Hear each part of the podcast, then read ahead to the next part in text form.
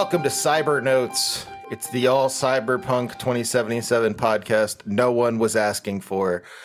I'm Trevor Strunk, Hagelbon on Twitter, and I'm here with um, net jockey himself, uh, cyber cowboy, uh, John Bernhard. They Hello, call John. me Zero Wolf. That's right. My uh, um, companion. Shit, The- I don't have a cyber the name. sky was a Cyber color- Archie. Yeah. Sky was the color of some sort of TV. That was orange. Yes. Yeah, Um, right. this game is is mostly brown. Uh, mm, we'll, get into what the game looks like. It's not actually mostly. Everyone brown, knows what the I've game is.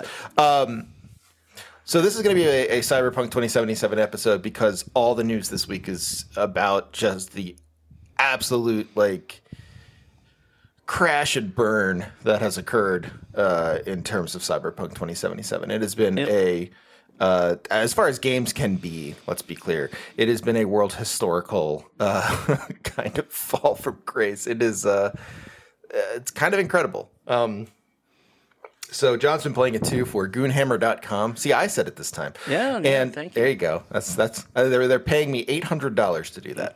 much more than they're paying me. Yeah, well, um, that's what clout gets you.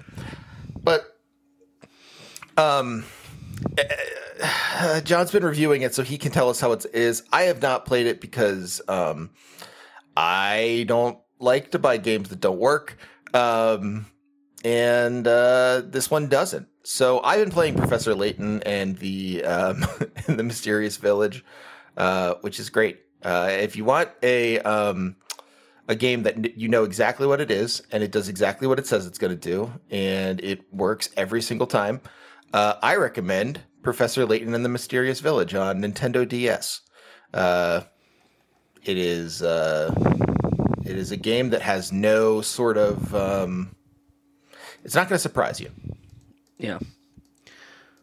except with how pleasant it is um, john what what uh, um, what is what is the world of of uh, cyber jockeying? Uh, how has that been treating you? So uh, I have about, including what I played today, about mm, 48 to 50 hours in this game, Yikes! uh, which you know is, is less than some other people have. I did not have access to it um, pre-release. Well, we did not get comped a um, a copy. We bought it, uh, put it on the Goonhammer credit card.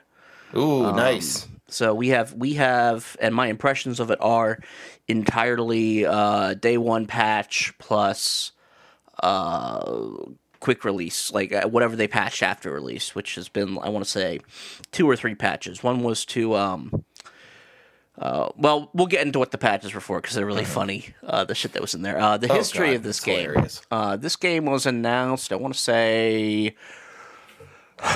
early 2018, maybe late 2017.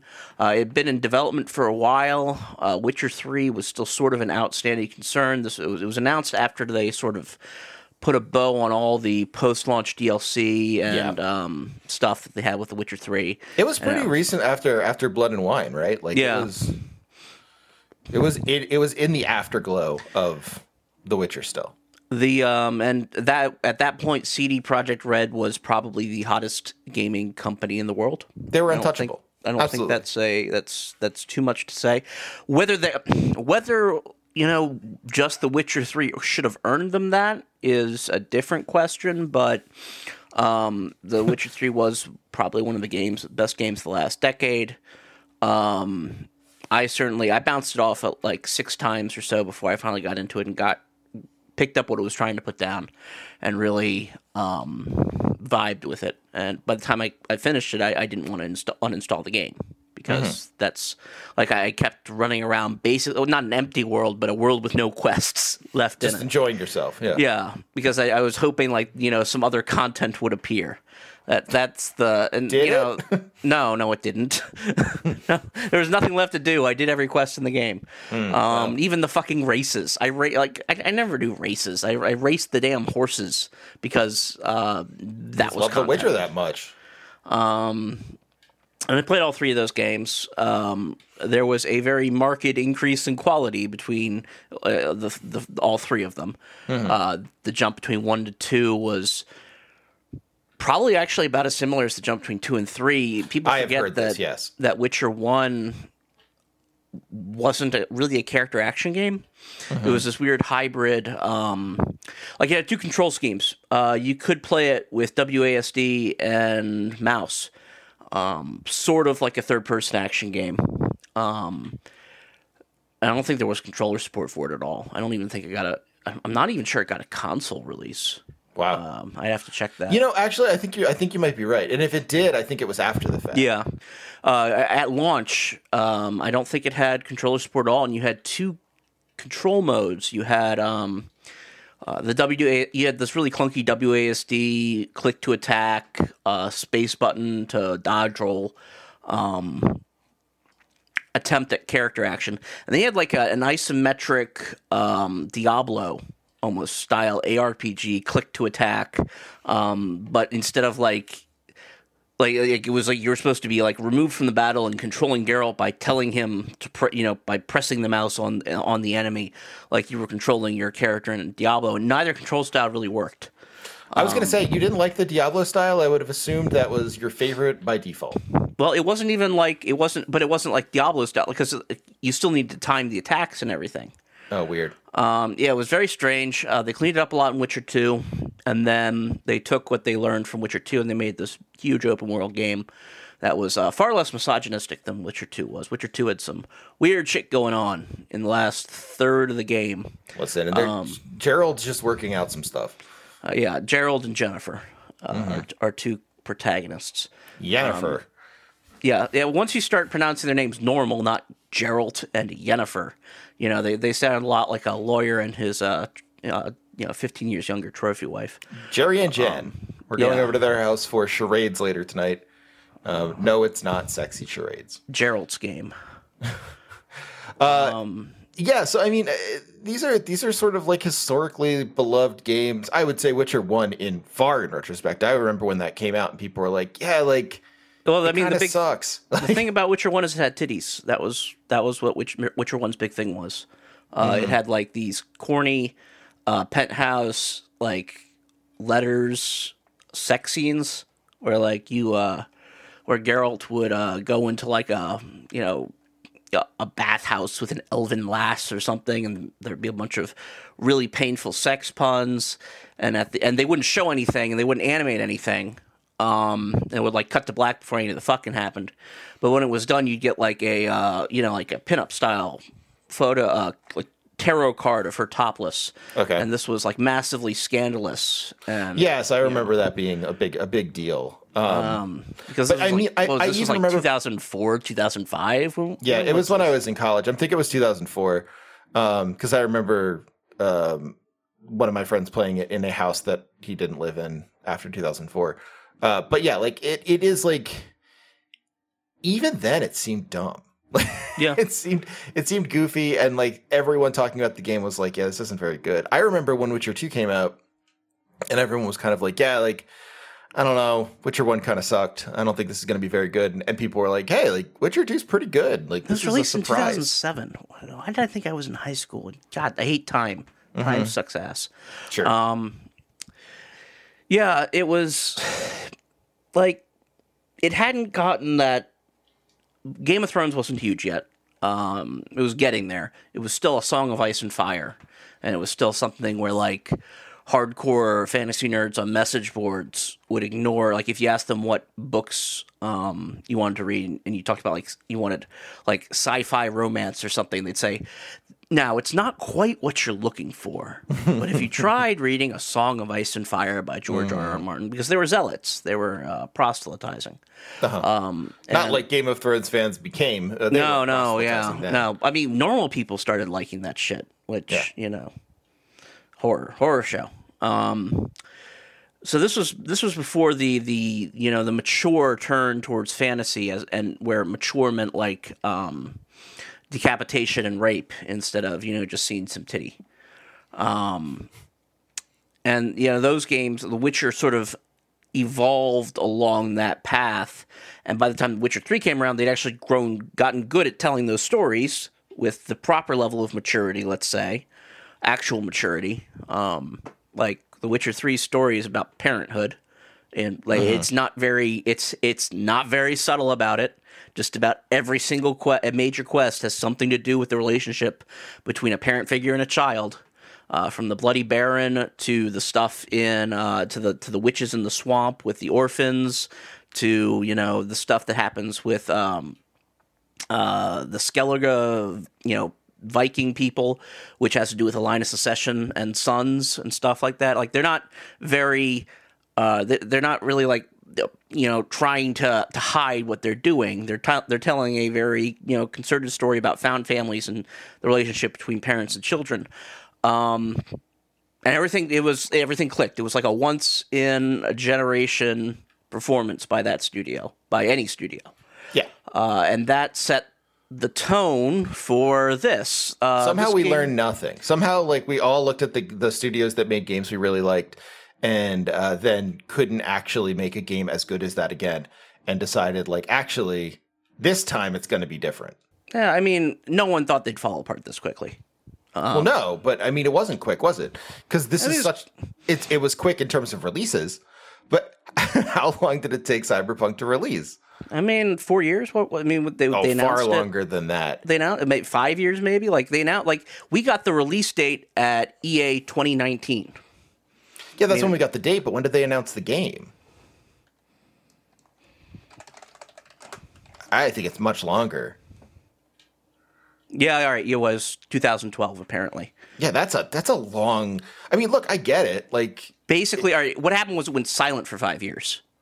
Uh, they, Mm-hmm. Yeah. they did a trailer 2012, 2013, nothing. Well, they had Witcher 3 in the middle. Like, this is like sure, a Starfield but, like, situation. but look, that's not that's still not a slow decline. That's like, or that's not a quick decline. It's okay. I'm really excited for Cyberpunk. On and on and on. Okay, now I'm I'm getting. I don't think I don't I, don't- I honestly if given that 5 year gap, the hype about this game didn't exist until 2018. Like it was not at this hype level until they did Witcher 3 and they proved this is what we are. Like uh, Keanu wasn't announced until 2019, I don't believe. No, that is true. Like Keanu and, was announced at that E3 thing. and Keanu was the coming out point where it's like, okay, this is this game is going to be a cultural moment. And we're proving it's going to be a cultural moment because we've gotten the guy who's doing all the cultural moments right now to be the lead in it.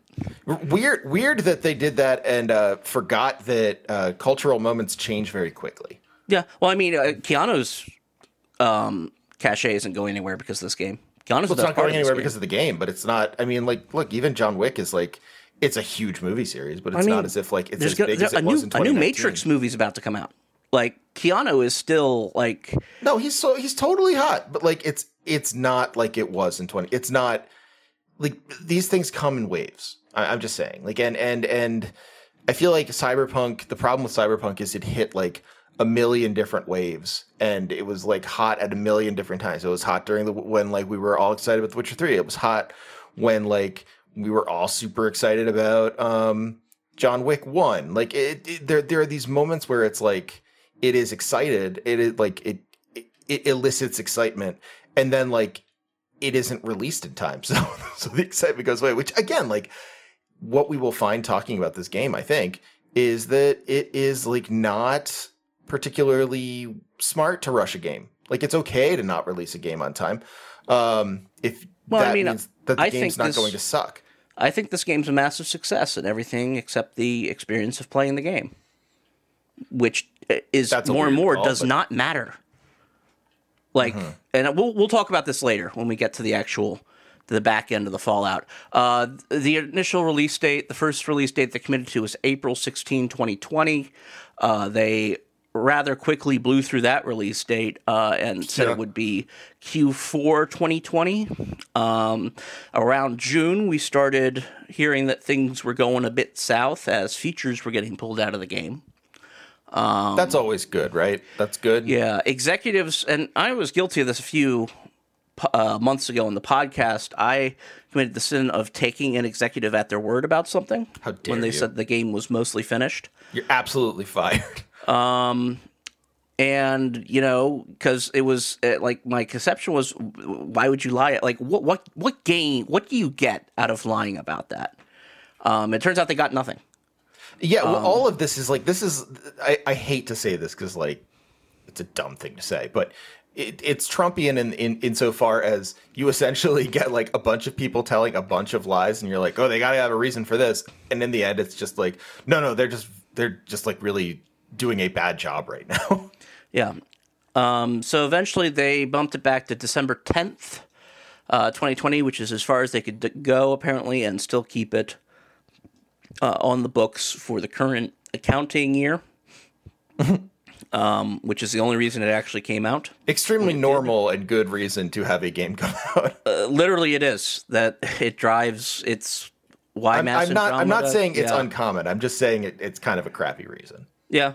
Uh, I mean, it's the only re- it's the only reason they care about. Um, so it came out when it came out, uh, December tenth. Uh, it was uh, its launch was a disaster. Um, specifically, they provided the review copies. They, the, the probably the worst couple days. I mean, there's two worst periods that this this game has had, and one is over the last 48 hours. Uh, we're recording this God. uh, last 72 hours, I guess. I'm recording this on uh, December 19th. Um, but the worst period for it before the last 72 hours uh, were the 72 hours before release. Uh, the embargo was lifted on December 7th, but no one was allowed to show video until like 18 hours before it released. So like Remember when they put like, out that thing that was like, "Hey, just like please don't show video of this." Like, or we'll send a SWAT team after you. it would be so cool if you didn't do that. Uh, yeah, and they said they'd send a SWAT team after you. Um, I, Mm-hmm. Yeah. I, I didn't know what Max Tac was uh, because I don't follow the lore of this, uh, frankly, shitty IP. Uh, but they're like the SWAT team that just shows up and shoots you. Uh, so that's a really cool thing to like joke about in IP enforcement. Yes, Um, absolutely. It's very funny. Uh, but yeah, no. So the, the the second worst period for this game uh, was when the review embargo lifted and the gameplay embargo was still in, and everyone's rele- all, everyone's reviews or early first impressions dropped, uh, and said it was a disaster. Right. And and and this was also where like a lot of the like a lot of the the people you expected to at least say nice things about it, right? Like I would say like you know, the people at Giant Bomb are my friends and I think they are well some of them are, I don't know all of them, but I have friends at Giant Bomb and like I I think they are good reviewers and I think they are honest reviewers.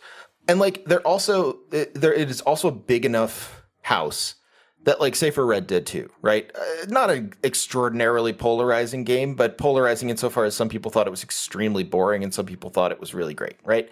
Um the you know the the I would say Red Dead got a like a lot of different takes at at, at Giant Bomb and like okay, so like some people Oh, and, and that wasn't people- that wasn't out of character for them. They had a huge fight over uh, fight, huge discussion in their uh, 2015 Game of the Year discussions about. Um, as you can tell, I've been a fan of theirs for many years. Mm-hmm. Uh, about Fallout 4. right, yeah. So th- I mean, you get a lot of different perspectives on on big games, uh, especially big games Bomb. like this, specifically like this. and it was wall to wall. We can't recommend this. It's it, this is this is a nightmare. Like it is a nightmare to play. Like who knows what it'll be in the future, but this is not good. Possibly the biggest sign that this was going to be an enduring problem for CD Projekt Red is that all right? So during the run up to this game, CD Projekt Red very cynically, uh, very manipulatively, uh, has used extremely has used uh, transphobic signaling, some racist signaling, some right wing signaling, um, to uh, at least as fellow travelers for its advertisements.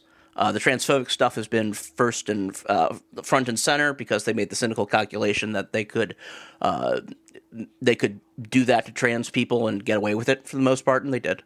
Um, and so everyone just uh, that's what the discussion about the marketing campaign was about. It was about the, this edgy, uh, cynical, uh, manipulative appeal to uh, the you know to to right wing cultural uh, shibboleths and and and that stuff, and all of that went away the second that that uh, that these reviewers and these reviewers were you know queer people, people of color, trans uh, reviewers. As soon as they got their hands on the game, they said, "Yeah, the trans stuff is in there, but there's no. But that's you know the problem with this game is everything else. Is all the stuff they weren't showing us." Like that, that Right. the game that the game itself, as far as being a cultural signifier, has nothing to say.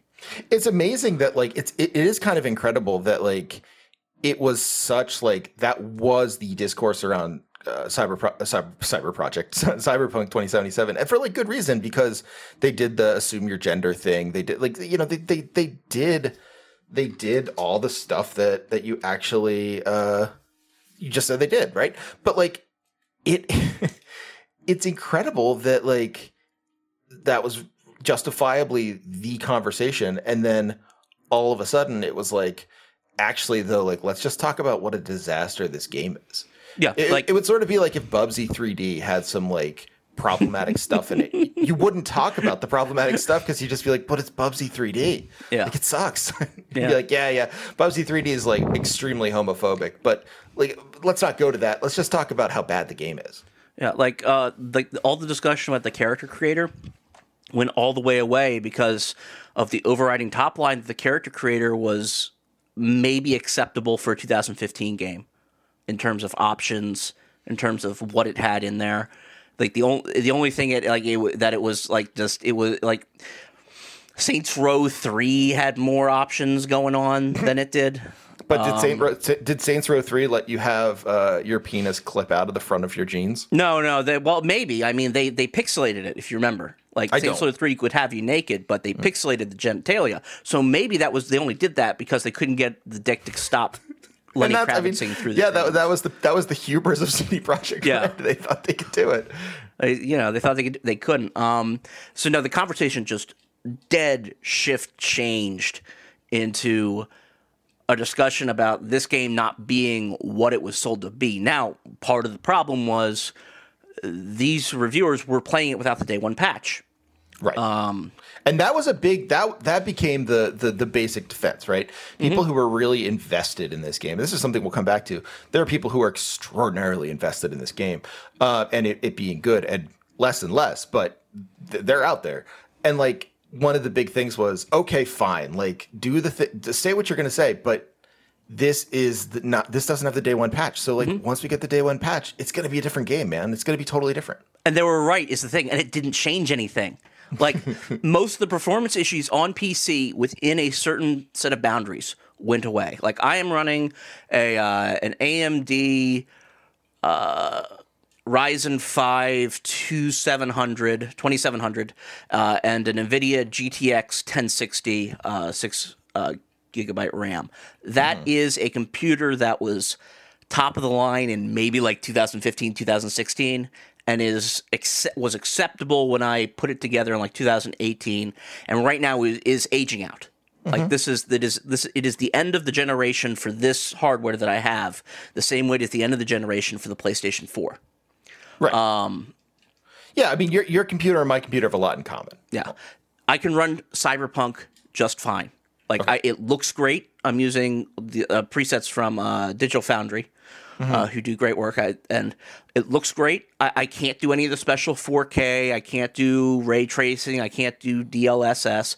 Doesn't matter to me. It looks great. It runs fine. I don't get a I don't get a a, a stable 60, but I'm you know I'm doing like 40 frames per second most of the time, 40 to 50, uh, with some 60. And I have not had a single crash desktop in 50 hours. Not a single crash. Nice. And the game's maybe a seven, seven out of ten, maybe. Oh no. See, And that's the been- thing. You've They- been the they- most they- positive fixed- reviewer I've I've heard on on Cyberpunk, and that's not that's not. I know we've said a lot of bad things about people who have been like committed to this game being good. You were not one of those people. No. and and but and you were also the only person who I talked to who said like it's all right. I'm having an okay time with it. Yeah. Um, Like that. That's crazy. it would be a better game if it had a better IP. Um, the Cyberpunk 2020 IP is dog shit. Uh, it's sorry. I mean, I, I know it has fans out there. Uh, I, I ran afoul of a couple of them. You'll be shocked to know that uh, uh, there are some diehards for satire by volume uh, tabletop games from the 80s uh, reading stuff on a Warhammer fan site. So this is actually I didn't. So this is something I didn't realize. Cyberpunk 2077 is based on an IP called Cyberpunk 2020. Yep. Okay. Um, it was written in the late 80s. It was written uh, before the fall of the Soviet Union. So the Soviet Union, I believe, still exists in the world of twenty of Cyberpunk 2077. They Cool. they never talk about it. They never do anything interesting with it. At least not that I've seen yet. Um, because they don't really do anything interesting with anything in this game. Yeah, sure. Uh, but like this is just uh, Shadowrun is a better. Uh, oh, Shadowrun. I mean, Shadowrun's a much better. Syndicate 2012 is a better cyberpunk IP. Deus Ex is a better cyberpunk IP. Hell, Mirror's Edge is a better cyberpunk IP. This, like, this is there is just pure curdled, uh, like Gen X bullshit all over this. Oh, no. all over this IP. Oh no. Um, and, and it's sort of it's it's uh person literally personified in the um the uh, the the Tyler Durden esque apparition of Johnny Silverhand. Like he like when I say Tyler Durden, that that is the role he's performing. He's a hallucination that you see. oh, is he really? I didn't know that he was at a. That's funny. Um. So like he, he well, it, it, Tyler Durden is the nice way to describe it. The shitty way to describe it is he's like the Joker from Arkham Origins or Arkham Knight. Sorry, uh, where he- you know he just parachutes into scenes to talk. Um, and since he's not actually there, since he's a hallucination, uh, there's no dramatic weight to it. He doesn't have to justify anything You narratively. know he's a hallucination. Yeah, yeah, yeah. Uh, this is slight spoilers um, for the first. th- There's an extended prologue to the game, uh, which you've seen part of if you saw the E3 trailer uh, with that guy Jackie. Yeah. The, uh, the with the with the top the top knot and all that that with the man bun uh, and that stuff. He uh, so cool. the the prologue of the game is that you and this guy uh, and how you know this guy is up to which character origin you choose uh, of the three available. Uh, you get contracted to do this heist, um, and the heist, of course, goes sideways because you have imperfect information, and you see something you're not supposed to see, which is a bunch of like named setting NPCs from the Cyberpunk 2020 splat book. Um, you know, killing each other or whatever. Uh, you know, and it's stuff that like I I don't know these characters. I don't think they're cool. Like I don't like come to the table thinking that Adam Smasher. Yeah, there's a guy named Adam Smasher. Ugh, that's awful. Uh, the first thing he, the only line of dialogue I've heard from him so far was he he said I looked like fuck meat because I was I was in, I was watching the uh, the mind replay of a, uh, a high high priced escort, um, and so he he he intimated he wanted to rape her. Uh, so that was a great character moment. Obviously, glad, Yeah, glad- really of glad I met that guy. Um, the the famous Adam Smasher. Like background so this Watchmen. heist goes wrong and you're imbued with this like this deep secret which is that the head of the most powerful global corp got murdered by his son who's covering it up uh, but more importantly you stick this chip in your head which was the thing you were tasked with stealing and it's uh, like the the ghost program for keanu reeves Oh, who's okay. playing Johnny Silverhand, who is this like rock star terrorist. Um, the character sucks. I, I really dislike like divorced from Keanu. I really dislike Johnny Silverhand, who is this like nonsense. Um, so he's this punk rocker who made it big and was like a, a worldwide, you know, um, super hit to the point where like his records are everywhere in the game, and like they're they're vinyls and they're characterized as junk because they're so common.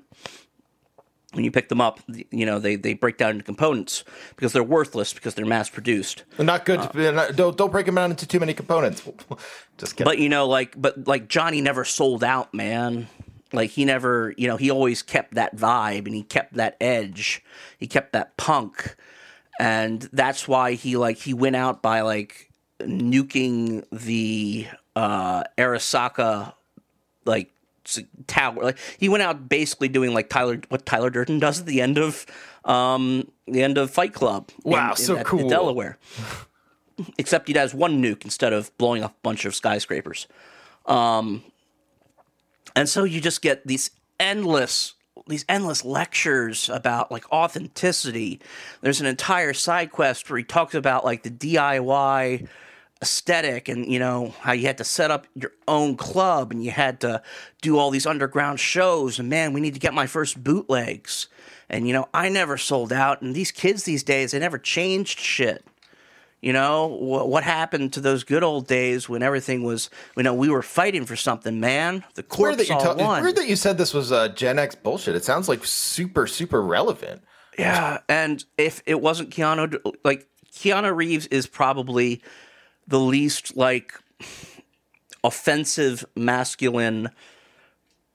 Tr- I don't want to call him a trope, but like figure to come out of Generation X. Yeah. Um, like because he was always the wholesome sellout, like jock bullshit guy to all the that all these guys hated. Um, you know, and, and they thought Dracula was like a foofery for you know nerds who you know you know, people with advanced degrees who whatever. Uh, Keanu was was never their guy.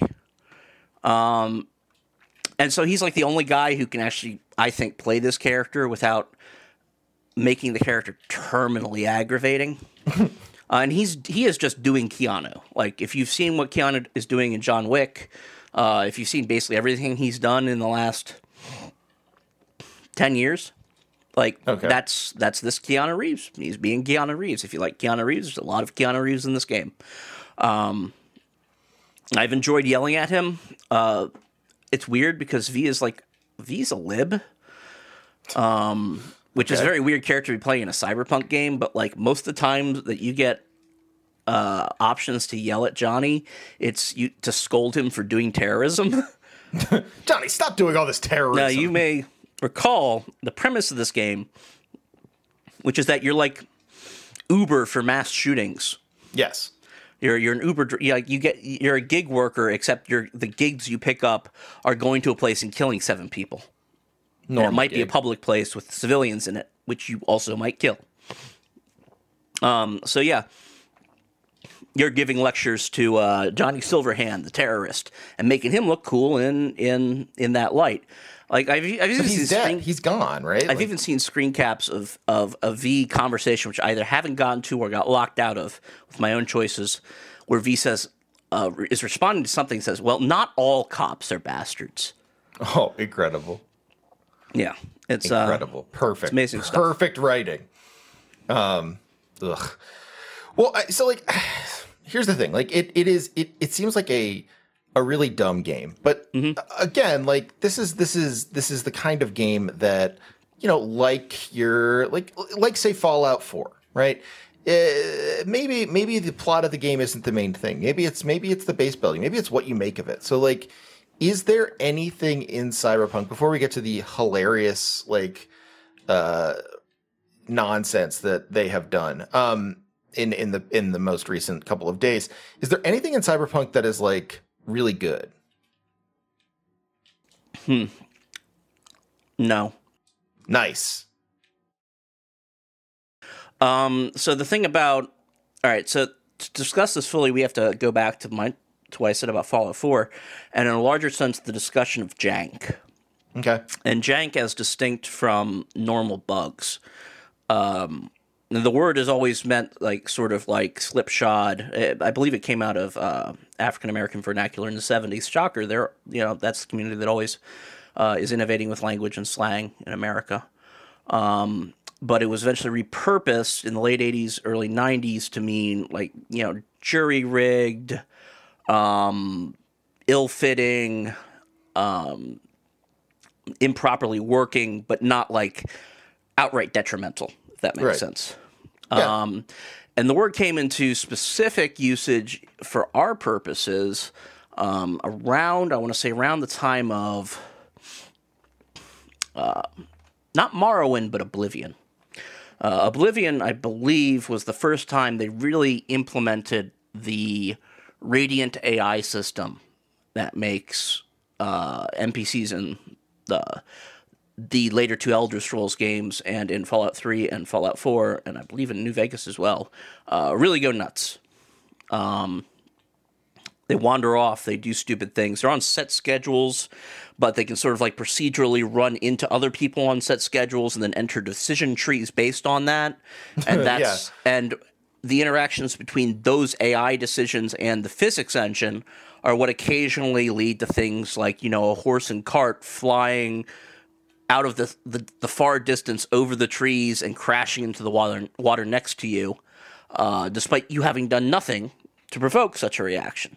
Correct. Because something at the cell, at the other end of the cell that you're loaded into, uh, resolved in a certain way. That's what jank is. And it's sort of become this umbrella that more and more uh, reviewers and players who want to maybe forgive a game its sins have sort of like started shoving everything under. Like it's not actually, in my opinion, it's not actually jank if a quest breaks and you can can no longer proceed in it because uh, the door in front of you won't open. Yeah, that's a bad game. That's a bug. That is not jank. That is not the interaction of a bunch of procedural systems that you can't QA the shit out of because you can't see every permutation of the design because Correct. they're because you know you only have so much time. I, Well, it's I like- can it's like- understand those. It's like the, it- but the other thing about jank and the other thing about like the fun of it, right, is, is something like um, something like Far Cry Four, right, or or Far Cry Two, the the Far Cry's people like, um, in that like you can just be kind of like minding your own business and a, and a jaguar will maul you, right? Yeah. Like th- this is something people like because it, it it it adds some variety. It adds some like sort of like weird, unexpected quality uh, to the game, and and that makes sense. But like nothing is weird and unexpected and fun about not being able to finish a quest. Yeah. Um, and There's no so way you can you can play that off as as good. that sort of we we sort of had the discussion. This sort of all came to a head with uh, Fallout 76, which I Correct. think shares a lot of stuff with Cyberpunk 2077, Ooh, which is gosh. not not not something you want to. That's not good. That's uh, Um, that's a rough one. honestly before before the events of the last 72 hours. I would have still said that Fallout 76 had the worst launch.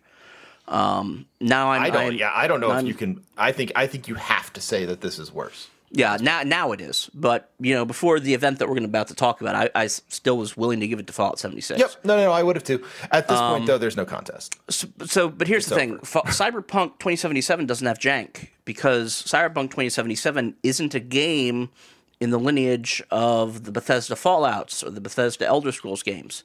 It doesn't have Radiant AI. The NPCs exist solely as simulacra in your field of vision. Like, and they fuck this up from time to time because they're only supposed to despawn them when you're not looking, right? but they don't do they don't do that. Like they they mess up. Um, and so NPCs will like it. crowds will merge and meet, and people will just wholesale vanish. Um, like you're watching two transporter rooms butt up against each other in Star Trek. Um, and like there's so there's no radiant AI. The NPCs uh, like named NPCs to the extent, extent that they exist uh, are motionless in the world. Um, they're in their shop, or they're standing at their objective marker, or you get to an objective marker and you press and you like press X to wait, and then they show up. Um, every one, every unnamed NPC is a empty shell, like a mesh, just moving through the world to give it a character. Yeah. that's fine. Like, but that's like, uh, like this is this is no more impressive than what like the original Watch Dogs did in Yeah. terms of scale and scope. That makes sense, And sure. I mean, and this extends to the quote unquote AI in driving. I, I- I posted a, a tweet about this earlier today. There's a fun test you can do to see how stupid the AI drive uh, and simple the AI driving is in uh, an open world game you're playing. Uh, you take a motorcycle, you take a two lane road, you park it um, that motorcycle on the center on the the, the double lanes uh, the double lines in the middle. Okay. The, the Philadelphia style. That's what we do. And if the line is going tw- uh, 12-6, like on a clock, you park the bike at 1-7. So you got Okay. one wheel slightly in one lane, one wheel slightly in the other. Go do something, come back. Have you caused a endless traffic jam? If you have, your game does not have anything but the most rudimentary basic driving AI. And that is what Cyberpunk 2077 has. Really? Uh, you just get these you get long lines of cars who have stopped in their lanes because the the the AI just looks at the lane, tries to see if there's anything in it, and if there is something in it, it stops, and there there's no other tree to branch to. Right? That sounds like that. That sounds like like a uh, like a PS2 game. Um, yeah, it's it's San Andreas. Like Yeah. this is like San Andreas type stuff. Um, so you, you put the, the the bike bicycle in the middle of the road. You just wait, and of course there's there's clearance on every side. Like they're they they're the bike is nowhere near their bumpers, but they'll sit there forever That's awful. until they despawn at least. So that's I mean, that um, sucks. That's Yeah. Uh, it's it's not great. Like th- they promised a huge open world, and it is huge and, what it did they open, what did they give us? but it does not have any of the things that people imagined a game like this. The, the game that was supposed to be this. eh, I, I have conflicting opinions on how much blame to directly place on CD Projekt Red because, like, there have been press releases that I consider criminally fraudulent. Basically, anything Yeah. that Peter Molyneux has ever promoted, I think that man should have been hauled into court and at best fined. Like, especially for Black and White, and especially for the first Fables game Yeah, no, like that makes the, sense. The, the the the difference in the bill of goods that was sold on the first Fable game and what was delivered, the man should be in jail. Um, I mean, not jail. I mean, I'm not carceral but Uh, figuratively speaking, the man should be in jail. screwed. You're done. And I don't think that's the case here, but they removed a whole lot of stuff. Um, they removed uh, wall running and traversal stuff that was supposed to make the city a lot more vertical, and that means that you can't design vertically either. Obviously, Right. Sure. uh, it means you can't have you know a, a second city above it, you know Midgar style or something. Hell, Final Fantasy VII is a better cyberpunk IP than this bullshit. it took out the multiplayer. Obviously, the multiplayer is is is going to even is apparently it's going to be a a follow up product, the same way that Grand Theft Auto Online was, the same way that uh, Red Dead Online was. Um, but that was supposed to be in the game at launch. Um, uh, Reddit Reddit posters have have taken to cataloging very uh, significantly the stuff that appeared to have been promised in you know blog updates and on in Twitter releases and, and trailers and stuff like that. Uh, like it seems like there should be a faction system in the game, but there isn't. Um, Oh. It seems like uh, That's a bummer. yeah, it, it the the emails are weird. Like um, if you, when you when you access someone's computer, they usually have three emails. One's the plot email you need to read, and two are one of like twenty spam messages. Like they've got up like twenty spam, generic spam messages in the game, and they shove two of them at random in each computer. That like that hasn't been how you're allowed to handle email since like Deus Ex Human Revolution. like DXHR at least had computers with email accounts that were talking to each other. Right. Right? Right. Uh, this is just like It's just. It's just. It's like a. It's, it's, like a. it's like the like yeah game this development started in 2012 2013 and it's like th- at that point they took their favorite systems from all the games that were big then uh, like destiny or whatever and just sort of shoved them into one design doc with no clear idea of how those games were going how those those um, mechanics were going to interact and also no concern about like how that game's going to feel to play because they're not doing anything new. They're not doing anything innovative. They're not even doing like old stuff interesting. Like the gun, Man. like the, the the Destiny, the loot mechanics and the suck shit. Yeah, no, it sounds. I mean, like, wha- yeah, yeah. I, we got to get we got to get to that stuff because it's so funny. Um, but yeah, I mean, it, it it's it's frustrating, right? Like, it's frustrating to see because it seemed like it would be great based on a number of different things. Um, you know, you could you could not be interested in it or be interested in. it. I was kind of on record as sort of being over it. A lot of people weren't, and and like that's okay. Like I think I think it's perfect. It was perfectly reasonable to be hyped for this game.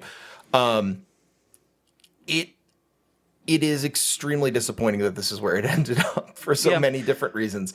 Um, I think one of the main reasons is because like it it feels like you look at it and you're like, okay, so like what you ask yourself like where did the time go?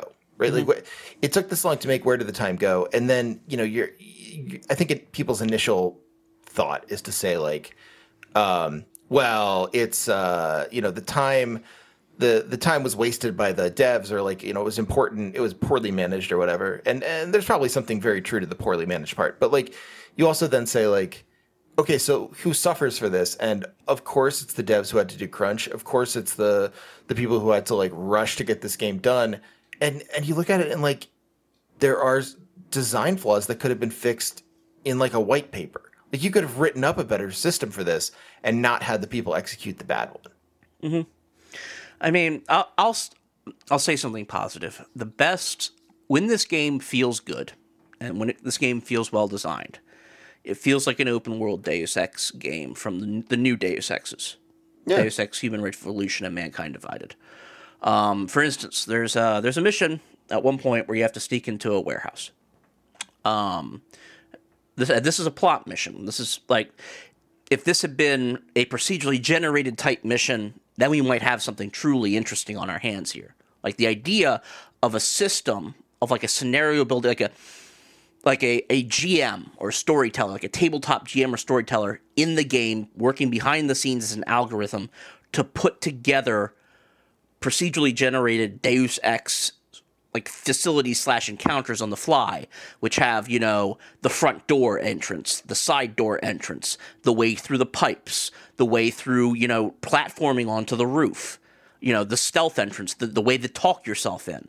If there was, if they had, and I think people were expecting something like this. yeah Um, if they, Well, they up- if- constantly talked about up about how like how innovative CD Projekt Red was. I mean, that was like the idea, right? Like they were innovators. They always Yeah. they were always getting better and like right.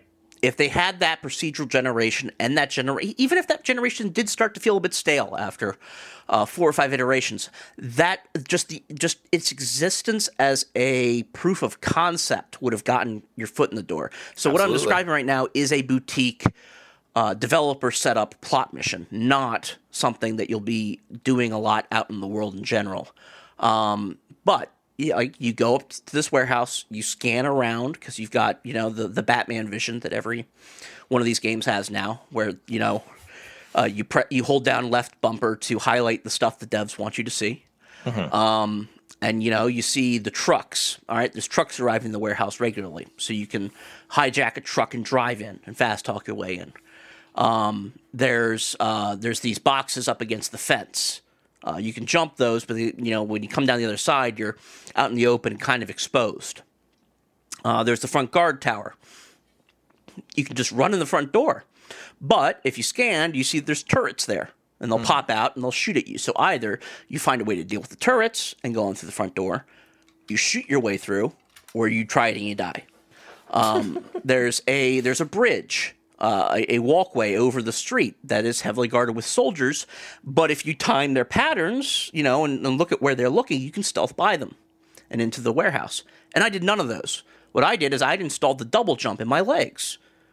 so instead of having to platform in over that that those boxes and jump into the main warehouse yard where I'd be exposed, I just ran around the back of the warehouse. And since now my legs allowed me to jump higher than uh, than just one jump, I could get onto the roof of the warehouse and and, and circumvent all of the solutions that the game had handed me. And that is the mark of where this game could have been great. Like, you hand me five different solutions to this problem, and I say, fuck you, and find my own. Right. Sure. That is just a glimmer of, of where this game could have been doing something. Because not even Deus Ex uh, Human, uh, at its best, Deus Ex Human Revolution had like one or two moments like that, maybe. Um, but it was pretty prescribed because it wasn't an open world. Right. So like I didn't I used parts of the the map that weren't actually part of the warehouse portion of the map to get in. Like I used the building next door to jump over from. Like it, wa I, I didn't use the, the the scenario at all. I used the greater, wider world, and that was really fucking cool. And that's the only time I've had that moment in has forty-five been, like, to fifty extremely hours of gameplay. Yeah. Ugh. So yeah, let's uh, talk about what happened in the last seventy-two hours. Yeah. So uh, I, I think the big thing is um, the uh, the game got delisted from uh, Sony's website. From Sony's website. Sony's, Sony's store from the PlayStation. like, honestly kind of unheard of. But Uh, it didn't get unlisted because of its quality. No, at all. you, What it got delisted because of is because of what CD Projekt Red did about 12 hours before it was removed from that store. go ahead. When they told all their fans who were angry about how the PS4 version was performing that what they should do is go ask Sony for a refund. now, if you're not familiar with Sony Interactive Entertainment's uh, refund policy, the refund policy is fuck you. The uh, re- um, refund policy explained in detail is uh, fuck you. If you ask again, we're not going to do it. Like, you get uh, the way it's been described to me is if you get past like the first two layers of customer support and you get to a manager, you will get a lifetime one refund. Like one refund per account That's or per card. They will not do it again. Wow. And if you charge back, they will ban you. Obviously, like that banning people from storefronts for chargeback is, you know, the normal thing. But the the swear uh, the uh, the Sony Interactive Entertainment refund policy is to go fuck yourself. yeah. Now you can imagine how happy Sony was, therefore, to have CD Projekt Red go. Look, guys, we shouldn't have released the game for the PlayStation in its current state. We hear you, we see you, we understand you. Very Biden messaging. It is Biden. yeah, no, you're uh, absolutely right. Yes. Projekt Red. And what you can do to make this right is go bother these guys. I Now- actually didn't know that. I thought I thought it was delisted because it ran so bad that that No, Sony it just did. couldn't It have did, it but the- on Sony Sony was more than willing to certify it. Sony was more than willing to because they had to know about how bad it was before it went up on that store. true enough, yeah. Because it has to be certified for these consoles before it can go out, and it was certified both for the Xbox One and for the PlayStation Four. Um, and so what had to have happened was, you know, Sony's testers or whoever does the testing—I assume it's probably a third party company uh, getting lucrative contracts off of it because that's just how our economy works these days. Yes. Uh, is they they put together a list of all the all the bugs, all the problems that the game has running on the PS4 that need to be fixed before certification that can happen. And CD Projekt Red comes back and applies for waivers on those. It says, look, there will be a day one patch. Um, we need to go to gold now. We need to get this in a state. We need to get the you know the the the the the, the copy of the game that's going to be on the servers up there now. You know, it's just not realistic for us to go back, and especially like I, there are probably discs. Like this game does exist in a physical edition, so they have to print those discs too. Uh, and the expectation is that by the time that the game is released, CD Projekt Red will have done the, the work to make those bugs that they applied uh, for Sony to ignore whole, and they won't be an issue anymore. right. And generally, that seems to have worked out most times. And frankly, I think it would still work out here. I think that if CD Projekt Red doesn't decide that they're the ones setting Sony's uh, refund policy, um, because CD Projekt Red's executives came out like hours later and said, "Actually, no, please, uh, you, you, don't bother Sony about this. Don't bother." But the damage was already done. yeah, of course. So Sony put out their release, and you'll notice in their release the absence of any language about like working with uh, CD Projekt Red on this. Um, a whole- it's a whole lot of it has been decided, and um, uh, apparently because of that uh, that you know very very terse language. Um, and and this isn't just me noticing this. I'm more or less uh, recapitulating what Jeff Gerstmann said uh, today. on- Uh, today on Yeah, when are you? Bomb. Yeah, yeah, that's that's what I'm Now, doing. now I'm just gonna own you for no reason. You're, um, we're on the same team, and I'm just gonna. Well, no, I'm, cut what I'm doing is. I'm providing a citation, which means it's not plagiarism. um, and you know, he, but he's been doing this a lot longer than I have, and his he had the same reaction to this, which was uh, that CD Projekt, uh, that Sony and CD Projekt Red are not on the same page on this, and that Sony is uh, performing discipline. That this is a disciplinary measure. Wow. And that is why I believe nothing actually is going to fundamentally change. I don't believe that this is that this was a uniquely broken product. I don't believe that this is a sign that finally the gamers have had enough and have made their voices heard. Oh no, I, don't, think that's the case at all. Come on. I don't I don't believe that you know this is going to make the industry uh, release better or more finished games in the future. This delisting, I think, is pure corporate discipline. Mm-hmm. Um, and I think the game will be back um, for the PS5 launch in February when Do the game you comes think? out for do you think PS5. the PS4 uh, um, game is going to ever come back? Yes. Really? Yep. Uh, I would assume it'll be back. Hell, probably sooner rather than later. Um, but definitely by the time the PS5 version drops. Interesting. Uh, if you notice all these refunds, um, the re- they're like a timed window. like uh, you have until like the end of business Monday to apply for refunds for the game, um, which is going to be fun because a lot of people are going to be getting this for Christmas as gifts. Yeah. And they're going to have a chance to. And it's not like like there's any like the major fix pa- uh, patches that they're promising are coming in January and February. Like and what are you, what if- what if those don't come? Like uh, what if after the January patches it's still bullshit? Right. You know? Yeah. What if? Um, I, I I imagine that that could very much be the case. So you know, I'm I am very skeptical uh, of this being any kind of watershed moment in any direction, really. Uh, Oh yeah, no, same. I mean, let, let me be clear. I don't think. Let me be clear. Uh, I do not think. Uh, I do not think anything's about to change as a result of this. I do think it is extremely funny, though. Yes, oh, it's hilarious. and and like, it's tough, right? Because like, it is very funny. It is not funny for the devs that had to spend this much time making No. this. Like, it's funny that CD Projekt Red's executives fell on their face after all of their oh we don't do we don't do uh crunch we do like extended hours and like oh like we didn't mean to do like a, a racism it was uh it's our it's our like polish wit that you don't understand like uh, Yeah. Of course we're rooting for those people to fail but like uh, uh, you know the the I mean, those people just can't fail though. Like it's no not yeah, of possible. course, of course yeah well of course that's the other They're the ones but, that are going to get paid first. They've sure you know.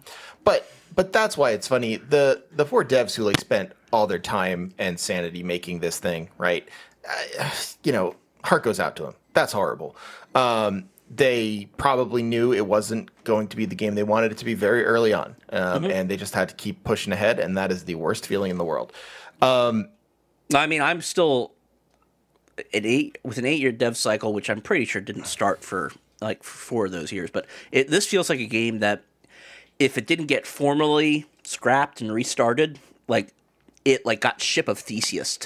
Yes. hell. Oh yeah, for sure, for sure, for sure. I mean, look, like I'm just saying, like the the the people who were there at the end, right? Like who who had been working on it most recently mm-hmm. and had a vision of what this game would would do.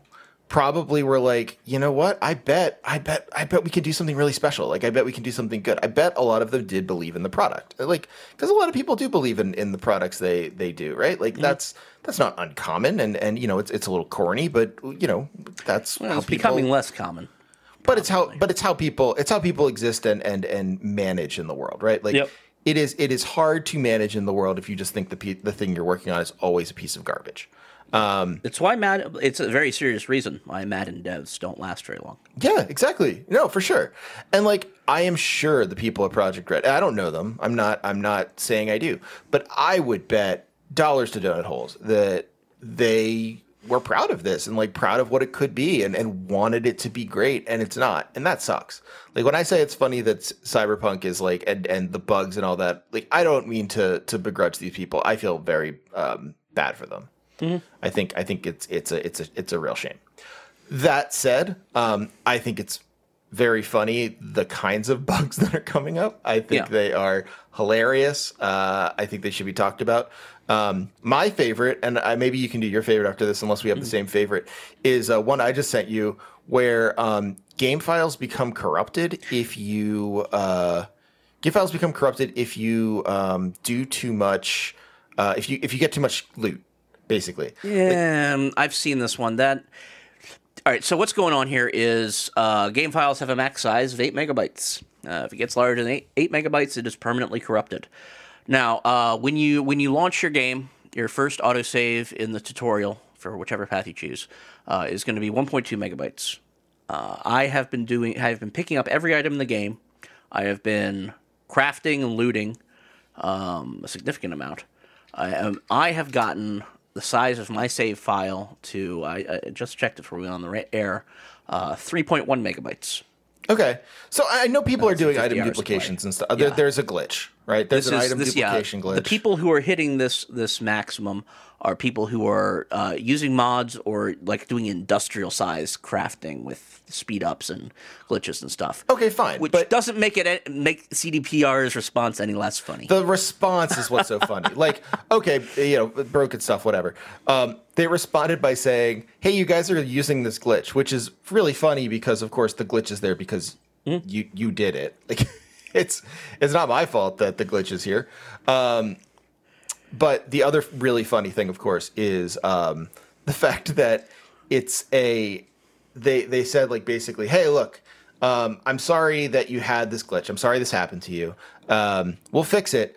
Uh, what you're gonna have to do is load an old save and stop picking up so much stuff. Stop doing what you're doing. Uh, the the save can never be fixed, and once we fix the glitch, uh, your save will still be broken. So Yep. um, the fix go is pound rocks. The fix is uh, restart.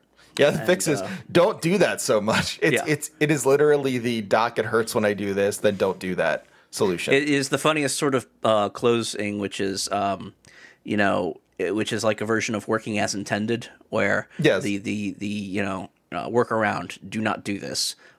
Close, uh, you know, uh, complaint ticket closed, uh, won't fix. Very um, funny. Yeah, I mean, and, and that's what's so funny about it. It's like this is a problem that is comically bad.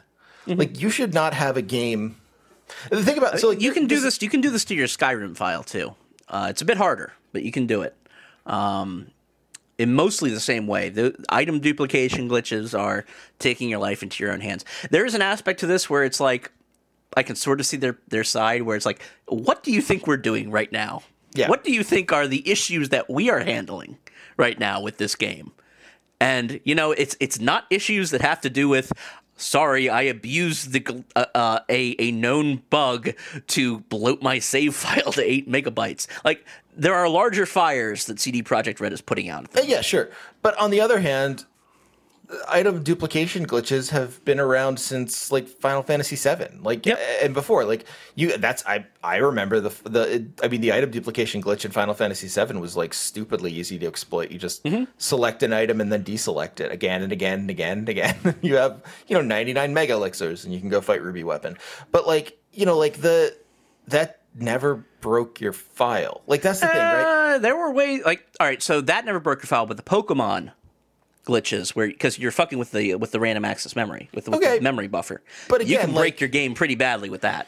You could, but I I mean, at that point, you're getting into like experimental territory of Yeah. like, okay, can I catch missing? No, like you know Yeah. what you're doing at that point. With this, like, I, I don't know. I guess there's a sense of they knew what they were doing, but at Yeah, the same point, I feel like these people have taken their lives into their own hands. Uh, if, if you're go- if you're going to wander into this wilderness, you know what you know you know what kind of game CD, uh, uh, Cyberpunk 2077 is. well, that's true. That's a fair point. I just, I just think it's very funny to say like, I'm sorry, we can't fix this, Yeah. uh, and we never can fix it. And we never will. yeah, it's sorry, your games are forfeit. Um, yeah, restart. Uh, choose some different options with Keanu next time. very funny. Uh, my favorite glitch is I saw this just before it came on. Uh, did you ever see the Ascension of the Jackdaw video, viral video from the launch of uh, Assassin's Creed 4? Uh, I don't think so. All right, so the way that this, you can Google it if uh, you're listening to this and you haven't seen it. I'm going to describe it uh, beforehand uh, for the listeners, though, and for Trev. Uh, it starts on a dock. So the, the, the Black Flag is the one where you, they introduce the ships, right? Yeah, yeah. So the Jackdaw is the ship you have in that game. It starts you on one of the docks on one of the islands in the Caribbean. Um, and the player character is staring out at the water, and there is just this hole in the water. It's like the water, like where the ship should be, there is just this outline of water going straight down into the into the, the into the earth, like this waterfall of like just the water going over the edge. But it's obviously like a glitch because the water texture is stretching. It's not like water is being animated falling into a void Right? Yeah, that would Um, be cool. and there are like there are like a couple sailors floating in the air screaming like they're doing the falling like so when you destroy an enemy ship in that game uh, you break the masts and um, any sailors who are up in the riggings are animated falling off and screaming to their deaths in the Yeah, water. sure, of course. so you've got a couple sailors doing that in but they're like stuck in midair like they're not actually falling they're just stuck in the falling animation Okay. and and their arms are out, so it looks sort of like they're cruise being like like they're doing the Christ pose.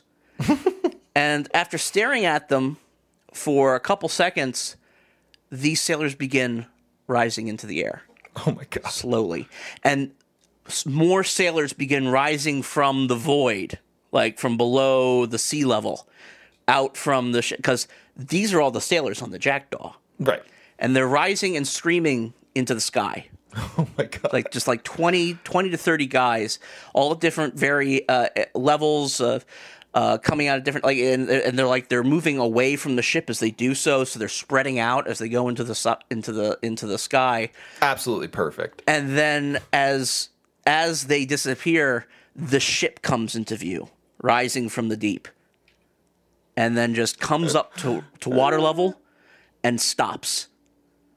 Perfectly still. Everything looks normal the, and, Wow. you know the, the the sailors have ascended to heaven and the video ends with uh, our player just jumping on the ship like normal taking control um, so there was a version like that where um, let me see if I can credit the person properly. Uh, at Chrono Katie um, uh, doesn't believe that. I don't believe she's she's with a publication, um, but she's she's driving along uh, just a stretch of road in in Night City, and suddenly there's like it, it's like she crashes. Not the game crashes, but the motorcycle she's driving crashes, and she enters a loading screen Oh no. um, a really quick loading screen. Uh, after it makes like the "you've crashed your bike" noise. Oh no! And when it finishes loading, she is miles up in the air. It had to load because it because it moved her the maximum number of cells up the y-axis so that she can see the edges of all the map. and uh, and Night City spread out below her, and she's still going up as as as the video ends. Um, just you know, ascending into heaven. Uh, those are the game. Those are the those are the bugs I can respect. Those are the bugs I like. Those are funny. Yes, absolutely. The one where you're talking uh, to Jackie in the car and he gives you your gun and you point it directly at your face. The, the Mass Effect Andromeda. Yes, Very funny one. Very funny. uh, backwards guns. I mean, they're the most famous ones are the common ones. Uh, there's texture pop-ins that are hideous because low, the the the long distance textures make people look like they're like eh, people say they they look like PlayStation One models, but that's not the case. They look like like some kind of like demon monster of themselves because they've still got uh, the correct like there's still some high res to them. It's just that like their face is five blocks like five facets of a of a of a polygon. Um and you know in the in the right next to you. Now i i have been able to avoid most of these. These this is most common on the consoles where the game just basically doesn't run. Uh uh, usually I don't. My pop in, you know, gets rid of those. But there are some very funny pictures of what uh, Johnny Silverhand looks like in this mode. Um, uh, he's been photoshopped onto N64 boxes a couple times. Um, then there's the T posing. Uh, the T posing is very funny because the way this specific glitch works, everything from the neck up continues to operate just fine. Naturally. It's just the the the body doesn't work. Uh, so you'll come up to someone who's T posing in the club and floating like a hideous revenant who's been crucified in thin air, and they'll you know, and from the neck up they're fine. So they'll, they'll just look at you and go, "What the fuck are you looking at?" you know, stuff like that. Um, there's your normal. Um, you know, shit flying out of the air from nowhere. Like they do get a couple good physics uh, fuck yous in of cars, you know, exploding of nowhere. There's there's a funny one uh, where a guy gets car bombed, but I think that's scripted. Uh, the funny Oh. thing about it is that as soon as the explosion happens, they um, they uh, put the Irish flag over it and uh, some, some IRA music. That's good. um, I like that. So yeah, I mean, there's there's funny glitches. Um, a lot of them have to do with you know moving the player character around in weird ways, moving physics objects around in weird ways. Uh, the lack of of any real AI. Here's the thing: they keep they keep the the current line is that the reason the AI is fucked is because of the bugs. That's what Normal. they say. No, normal thought. Yeah, sure. I don't believe them. I don't think there is any AI. Absolutely not. if there was AI of any you know real nature, we would have a lot funnier behavioral bugs instead of the, them all being physics glitches. Sure, I agree with that. Yeah. So yeah, I, I mean, I've enjoyed my time with it. Uh, I I've been lucky that I haven't. See, I, yeah, I, Paid for it. no, uh, yeah. I mean, we spent money on it. Your Uh, I did personally money spend it. money on it. Yeah. yeah. Um, you know, I, I I do mean it when I say I've enjoyed my time with it because I believe that you can enjoy a seven out of ten game, even if it's not doing anything new. Uh, there are some there are some decent moments with the NPCs. I like Panam. Um, uh, as usual, um, Who's Panam? she's she's one of the uh, romance options. Um, and I'm playing a female character, which annoys me uh, because she's straight. Uh huh. And I, I haven't run into the you. I'm, I'm I haven't run into the straight male uh, to the to the to the guy that I can that my my uh, character can fuck, but I'm pretty sure, given how um, obnoxious every other man in the game is so far, uh, that I will just go with the uh, with the female love interest Judy um, for this character one at least. But wait, isn't isn't wait? You just said your character's straight. No, Panam straight. Oh, Panam is straight. Yeah. Okay, I thought you meant your character was straight. no, no. like that is a weird. I mean, choice. I'm, no, I, I, my character's always bisexual, or uh, what is it? Called? Uh, my character's sexuality are always is always aligned with I want to fuck the NPC I like the most, or I find the most whose content I find the most interesting. I don't And think Pan that Am that's is a the- sexual preference. Yeah, I, I think Pan. Uh, it, I, I'm, you know, I'm, I'm shepherd sexual. I guess is, is what we call. that Okay, in yes, that's games. probably correct. Um, and you know Panam. It's funny because Panam is one of the nomad characters, so most of her content happens outside the city. Um, frankly, I, I kind of uh, uh, the driving is the driving is fucking terrible in this game, but it's more tolerable outside the city where you're not running into other cars or anything.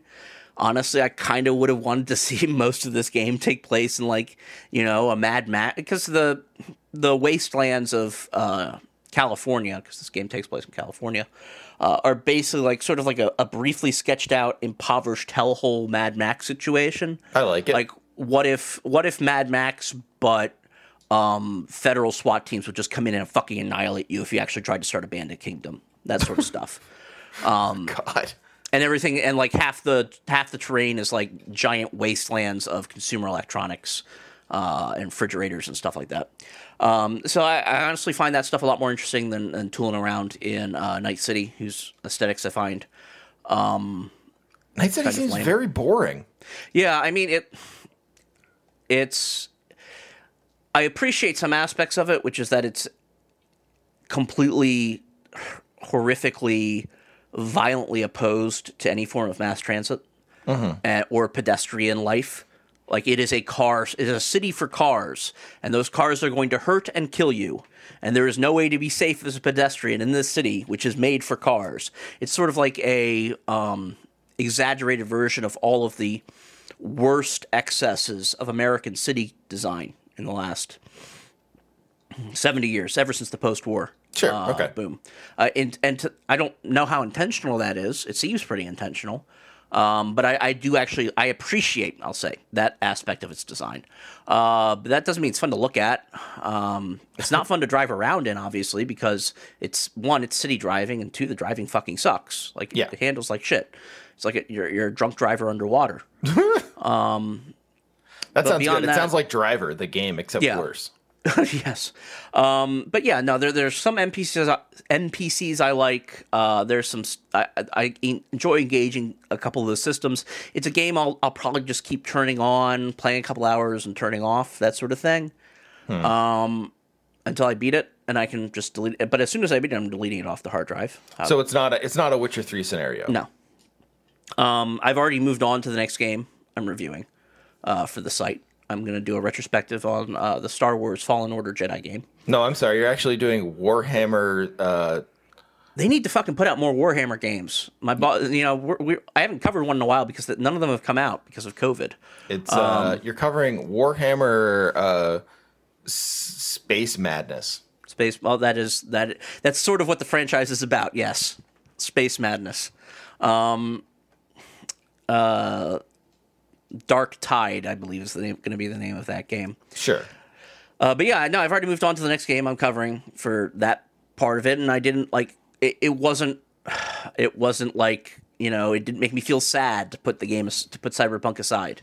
Like you know, I mean, that's like the worst possible thing a AAA uh, company can hear from from someone who is reviewing their game. That like, yeah, I didn't I didn't care. It was fine to put it aside. Like, I played it as long as I had to for the work I had to do. Um, played it a little bit more today in preparation for this uh, discussion. Uh, we'll see how much more I play in the future, but uh, you know, it's one of these. I'm not making myself any promises. I think what's funny about about this too is like that's not so unlike um, a lot of AAA games, right? Where like the uh, especially I'm thinking of like Death Stranding, right? Which like I enjoyed a lot. I thought it was a fun game. Um, it was also absolutely a game I put down um, and then haven't picked up since. It was like Yep. I beat it. Uh, it was fun enough. I did all the sort of side stuff. Uh, there was other stuff I could have done within the game itself. I could have, you know, messed around and gotten, you know, a couple different things or seen more of the world or whatever. Um, and I just didn't. And I, Yeah. it was done. And that's that's a lot of. I mean, like I said, that's a lot of AAA development now, and that's that's okay. That happens, right? But it's wild to think about a game where like not only is it that like within the understanding of yeah okay like at the end of these games we're just done it's, it doesn't last forever it's not like something i'm going to come back to it's not you know life changing it, it's that and then also like and um, i just have no fun playing this at all i just i don't want to do it anymore Yeah, I mean, yeah, that's where we are. Seven out of ten. Brutal Stick, stamp it, stick it out the door. And I'm one of the more positive reviewers in that space. Yeah, I mean that's like what's fascinating about that review, uh, John, is that like it it, uh, it for for a brief moment, I was a little disappointed that I hadn't just like bought this game on PS4 when it was listed, so I could see how bad it was. Right? Yeah, yeah. And it- like it- I, if if I was having it paid for by the company or, or by the site, you know, it briefly occurred to me that the, uh, you know, the because the, the way maybe if I was less scrupulous, it should have gone is I'd say, oh, buy me the PS4 version first, so I could you know, see how that goes, and then come back and say, ah, if we want to do a review on this, it has to be on PC. Right. No, no, like I don't. Uh, Good job caring about the company you work for, John. yeah. What have I taught Also, you? like you know, there's the outside possibility that getting the PS4 version could have bricked my console. So, Well, uh, okay, yeah, that that's also a pretty funny, uh, funny glitch. I had come to think of it, um, but yeah, like, I, what's so weird about this, right? Like, what's so what's so hard to believe about this game and a, a game with such hype is that I just don't see people. I don't see it having any sort of lasting impact. I mean, I again, I don't think this means like all of a sudden, you know, game studios are going to do something different. I, you know, I don't want to make fun of people who do think this because, uh, you know, I, I, I, I admire their positive positivity, right? But like, I don't think, you know, people who are like, oh, I can't wait to see what all the what all the uh, devs who uh, leave CD Projekt Red are going to do now. Like they're going to make like a, an incredible studio. But probably not. Like they'll probably they'll probably do good things and maybe they'll make a good a good studio. But like assuming you're going to get any sort of revenge and like it's going to be li- you know living well or whatever, I I don't see that happening. I see I see CD Projekt Red continuing to uh, produce kind of you know whatever stuff. Some of it will be good, some of it will be bad. They won't ever be like the darling they were after Witcher Three, but whatever. I mean, they're all going to get fat, fat stacks. I mean, these these refunds are just like a drop in the bucket compared. Like the PC version isn't being refunded. Yeah, Uh, they they have already made back their budget. They've already made back probably they've they've made back their development budget. I'm not sure if their number includes their PR budget, but you know I wouldn't be surprised if they made back that too.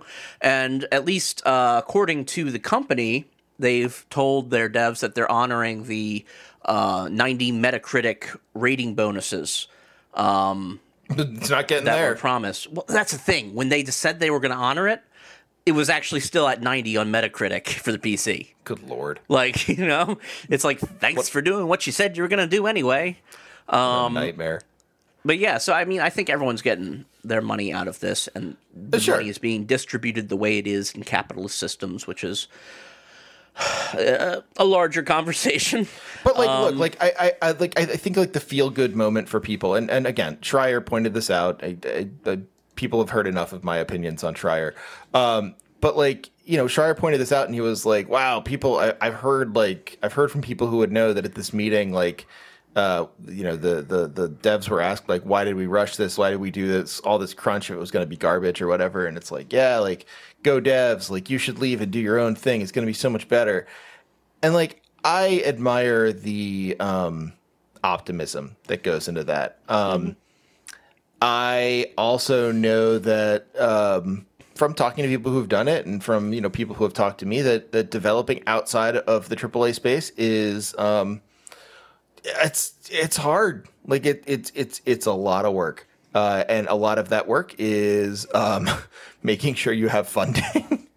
and you know, it's just it's it's not so easy to just say like and and not to say you shouldn't try and not to say that I don't admire if they do it that I won't support what they're doing unless you know it's just they, they leave and they're like we created um, a video game where you get to be Hitler too or something like that, right? Well, I mean, all they need to do is leave their jobs, um, buy a house in the suburbs outside the city, or or get one from their parents, um, and uh, just make one of the best games of all time, of the, uh, certainly of its console generation. That's what Supergiant did. Easy peasy, just you know, Easy bang out a. Bastion. Extremely easy. Yeah, make a Bastion, you'll be good to go. Uh, yeah, then, it's then make two boutique games, and then follow up, uh, make your fourth game an even better game than Bastion. Yeah, just it's simple. It's fine. It's the game's easy, Harry. Um, yeah, it. I don't know. Like it is. I I get why people say it, right? And it's the same reason people say a lot of the sort of like feel good uh, communist socialist stuff on Twitter. Um, that annoys me for the same reason, which is that like it just is not that easy. Like life's not that easy. Life's not that simple. Um, and Well, I mean, there's also with- there's nothing socialist or communist about becoming a small business owner, No, which is what you're talking about. of course not. Except except the small business of no cartridge audio. yes, no small businesses, only small business owners. Um, but yeah, I mean, like it is, it is, it's not cool to, you know, it's cooler to be like a group of devs doing. Uh, you could be a collective, like um, like Scott Benson's group, or like the uh, like the, Mm-hmm. the Disco uh, Elysium people. yeah, or the or the um, I didn't know they were a collective, but that makes sense. Studios, um, and then um, or the uh, uh, uh, Dead Cells people. Yeah, Um, so maybe, I mean, maybe they, it can be cool to to do that, but like, I mean, look, it's not. I know that everyone thinks that the instant you divorce the art from the capital, all you're going to get is extremely dope art all the time, and the the the sad thing is. You might get it eventually, but it's going to take a lot longer because they are not going to have the funding that you you think they will. yep. And you're Sucks. never. I mean, and you're gonna you're gonna get a certain type of game, and that type of game is not going to look like the type of game you're used to. Nope, you're not going to get The Witcher games. 3. That The Witcher 3 is only possible under massive, massive amounts of, with massive, massive amounts of investment that uh, these devs would not have. Right. Yep. Uh, and, and yeah, that sucks. It's a, it's a real shame, but it is a shame we have to acknowledge because, you know, one of the, I think one of the most biting elements of big studio culture um, is that yeah, you have options outside of it for sure. Um, those options are made extremely uh, unpalatable by the fact that you're not actually going to get to do the things you want to do outside of the big studios. Like if you if you really want to make AAA games, like to to paraphrase Doc, who who's been um, uh, uh, Doc Squiddy, who's been a guest on the show, um, you know, who's making a lot of games uh, he really likes now. Um, you know, like he said at times like I just want to make like a shooter that is fun and where like when you shoot you you shoot a big shotgun. And like part of that part of saying like I just want this to happen is Doc kind of acknowledging that like yeah, it's actually going to be kind of hard to make this happen uh, just on my own money. Like I'm gonna I'm gonna need some cash. Like I'm gonna need some you need some cash on hand. I'm gonna need I'm gonna need studio funding. Like this is not just something that happens, right? This is something that is really hard. Um, and yeah, I, I don't know. Like it's it is it's tough to watch people talk themselves into thinking like all right these workers are so good uh, they're gonna they're gonna fix it all um, you know uh, um, i'm trying I, I can't think of the right way to say this and i'm sorry i'm i'm, I'm floundering a little but like fetishizing the workers intelligence is not gonna help them in the end Uh, Yeah, I mean, well, it's just gonna be you a problem can't outsmart capitalism. Right. That's not the point. Right. Exactly. Like it's it's the, thing about it being structural is that you can't great man a history your way out of it. Like you can't just be so good and cool that you um that you bypass the material conditions necessary to create these things. And people who Um, typically know that are still the people saying like, "Can't wait to see what they do next because it's going to be so good and it's going to make Project CD Projekt Red feel so stupid, Yeah, and like the stupid all the way to the bank." What's the uh, what's the what's the life cycle of these beloved studios? Uh, it probably won't ever happen. To, well, it, who knows what's going to happen to Supergiant in the future? But uh, what was the life cycle of Obsidian? Obsidian did a bunch of really cool games. Um, they struggled as the AAA model um, became became what it is right now in the current uh, situation. They they struggled to get funding for stuff like Pillars of Eternity. They had to do Kickstarters. They had to do that um, that investment version of Kickstarters. Wanna, what the hell is it called? Like Fund Me or something? Yeah. Um, and then eventually they, they got bought by Microsoft. I mean, you know, a lot of the story we all love to hear. a lot of studios are gonna suddenly start seeing publishers and, and companies like Tencent, um, which Platinum Games had this happen. Another one of these yep. beloved studios. Um, you're taking small shares that over time turn into majority shares. Sometimes And then all of a sudden, the stuff changes. yeah, so, sometimes the people buying you will be, uh, you know, the the charity foundation for the uh, Crown Prince of Saudi Arabia. Oh, actually, I should mention. Uh, someone pointed out to me. I can't remember who it was now, and I'm sorry. I'm sorry that I'm forgetting. I think it. Darn, I forget. Um, well, my uh, my manager at my new job. Uh, so Dan, if you're listening, hello, Dan. Um, is uh, is a really nice guy, um, and he uh, listens to the podcast. And uh, and uh, one thing he mentioned, he wanted. Uh, he mentioned the um, we were talking about the Avengers game. Oh, what did he expect us to? He he noted that we missed something, basically a funny a funny news story. And like the the point is, there's so many funny news stories like Yeah. all over the place that we just we just miss them, uh, or not miss them in terms of our scope, but miss remembering to talk about them. Um, but the one thing I wanted to say, someone pointed out, uh, apparently um, Mohammed bin Salman. Oh yeah, it was uh, it was a longtime friend of the show, uh, uh, Mike uh, Mike Fleischer, who's uh, who's Flesh Dog and um, Dante Vicnab, all sort Dr. Flesh Dog on Twitter, Dante Vicnab all over the other places. Very nice guy. Um, and he pointed out that MBS is actually like an enormous game head. Um, Yeah. Has like this massive Steam profile, hundreds of hours on Dota. Um, just loves games, so that's why. Oh yeah, no, those crown princes, man, they go one of two ways. They they're like they are hardcore gamers, or they are hardcore MMA guys. That is that's like what they that is that is how Mm-hmm. That's that it. goes. That's where the income. That's where the money. That's sort of you know that's sort of those are the two cultural zeitgeists they love to they love to put their time into. Yeah, but what I'm saying is like you, you know you might be get you might get bought by Mohammed bin Salman, um, Mm-hmm. it- but but it might be worse. Like you might get bought by someone who doesn't like games. Um, and I mean, the guy- happen. I'll take a guy who doesn't like games over a guy who chops people up. Like just because he play. Oh, like the guy who doesn't like games doesn't chop people up. Like all I'm saying is, when they did when they raided Bin Laden, they found he had Counter Strike installed. Okay, like you know, You don't think Bin Laden was on Epstein's plane? well, no, I mean, why would that guy get on? Like he, that guy, more That guy than doesn't anyone like else, on would, planes. yeah. Um. Well, anyway, it, yeah, it's it's um the solution to this is not all of a sudden making a worker collective. It is part of the solution, and I I I I admire the people who have tried to unionize games. I admire the people who have um, made collectives, like the people we listed earlier, um, and there are many others as well. Um, you know, there's all sorts of really interesting stuff going on. Um, you know, uh, Josh Sawyer doing the uh, Pillars of Eternity uh, collectible card game or, or tabletop stuff, um, uh, sort of like on the side, not through a video game, like not specifically through Obsidian. It's like it, all sorts of interesting ways of doing this work are around, right? And people are doing cool stuff. The problem is, it is not. Um, it's not the only thing that has to happen, and I don't know the other stuff that has to happen. But I think the only thing you can really say about what's happened to the employees of CD Projekt Red is it sucks. Like it, it's no fun and it sucks. And assuming they're going to go out and do more work and produce something better, um, is is like a really mean way to say, "Hey, I'm sorry." like go out and spend another three years of crunch to make something that everyone's you know you know you get to rub it in CD Projekt Red's face. Uh, They don't care.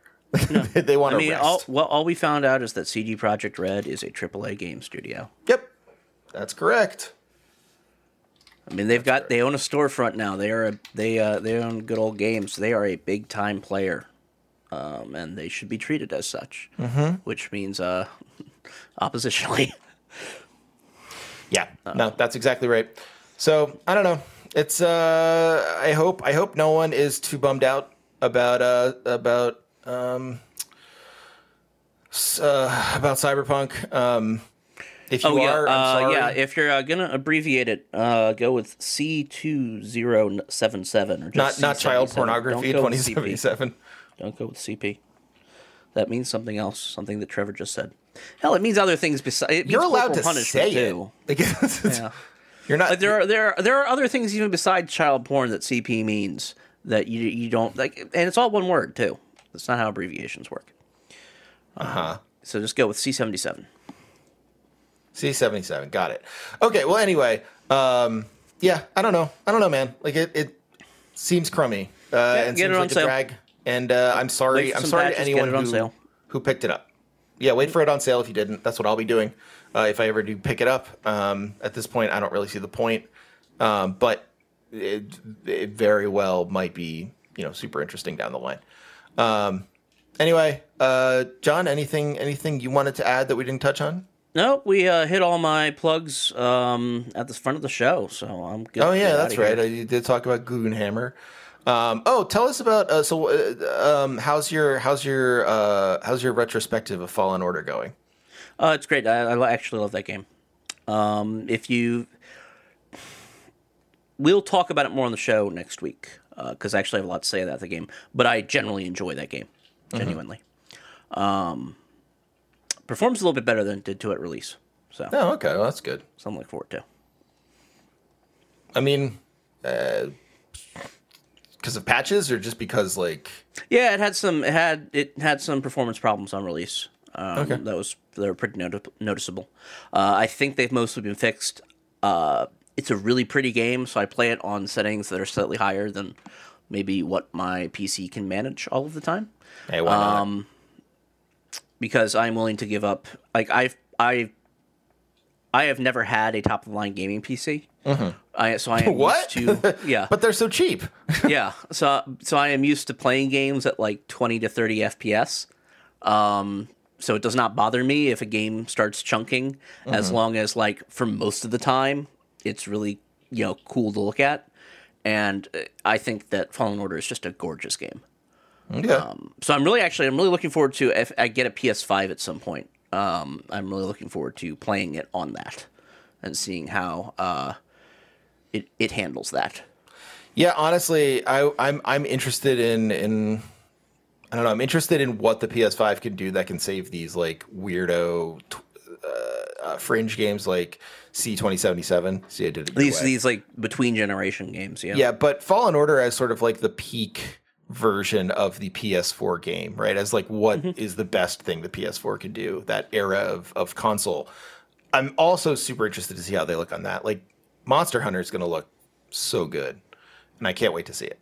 Um, Yep. But you know, I mean, I will say this adds a little bit of a, a fun little layer to uh, to the release of the PS5, and that like there is a um, I don't know, there's like a subplot now. Uh, Mm-hmm. what's Cyberpunk to look like when it actually gets on a system that uh, is meant to be able to play it? Yeah. All right, man. Well, that was fun. Uh, I'm glad we got to talk about that. Now we never have to talk about it again. Never again. I'm glad we, we actually put off this episode uh, a couple times. Me too. And I'm glad that we did that because if we had recorded it when we planned to record it originally, uh, it would have uh, been recorded before the, the game was pulled from shells. Well, Yeah, that would have been a real a real problem. yeah, we'd have to probably come back in, in here and record an addendum. exactly, because because- this is a much bigger deal than it was. because before that, I was my big take on it. My hot take was uh, people are complaining too much. You all just sat through Fallout 76's launch, uh, and it was much worse than this. Oh, I'm That glad that you didn't have to take that take And back. then that happened. that would have been uh, that would have been really really unfortunate. All right. Well, uh, John, thank you so much. Uh, Mm-hmm. Go find John at Jonathan Bernhard on Twitter. Uh, go read uh, Goonhammer, all the good stuff. And, oh, and sign up for our Patreon. Well, Trev's Patreon. The show's Patreon. No yeah, yeah, sign up, sign up, and no cartridge. Um, We, we need to remember to like because I keep forgetting this is a free show. We should be saying that every episode. yeah, we really should. I mean, it says that at the beginning. Uh, Okay, Juli- Julian does have it at the beginning, but yeah, we should be saying it. And actually, there's going to be more content on there now that I'm I'm in the final stages of, of writing the book. Um, I can finally get back to the old the old the old me, um, as it were. So uh, Bugs Bunny with a sawed-off shotgun. that's correct. Uh, that's that's the old me. That's actually a, a picture of me. Um, the the classic meme is a picture of me. Uh, but anyway, yeah. Uh, uh, so sign up for the Patreon. There's going to be good stuff on there. Um, and actually, I'm planning by the end of the year to uh, switch it to uh, if you want to to pay yearly if you if that if that tickles your fancy. So if that tickles your fancy, keep it keep an eye there. Uh, and yeah, John, um, I'll talk to you next week when maybe there'll be non-cyberpunk news. Who knows? what a God, what a what a novelty. I Yeah. I somehow doubt it. I, yeah, we're probably gonna have to have a feature on here. But until then, All right, talk to you soon. yep, night.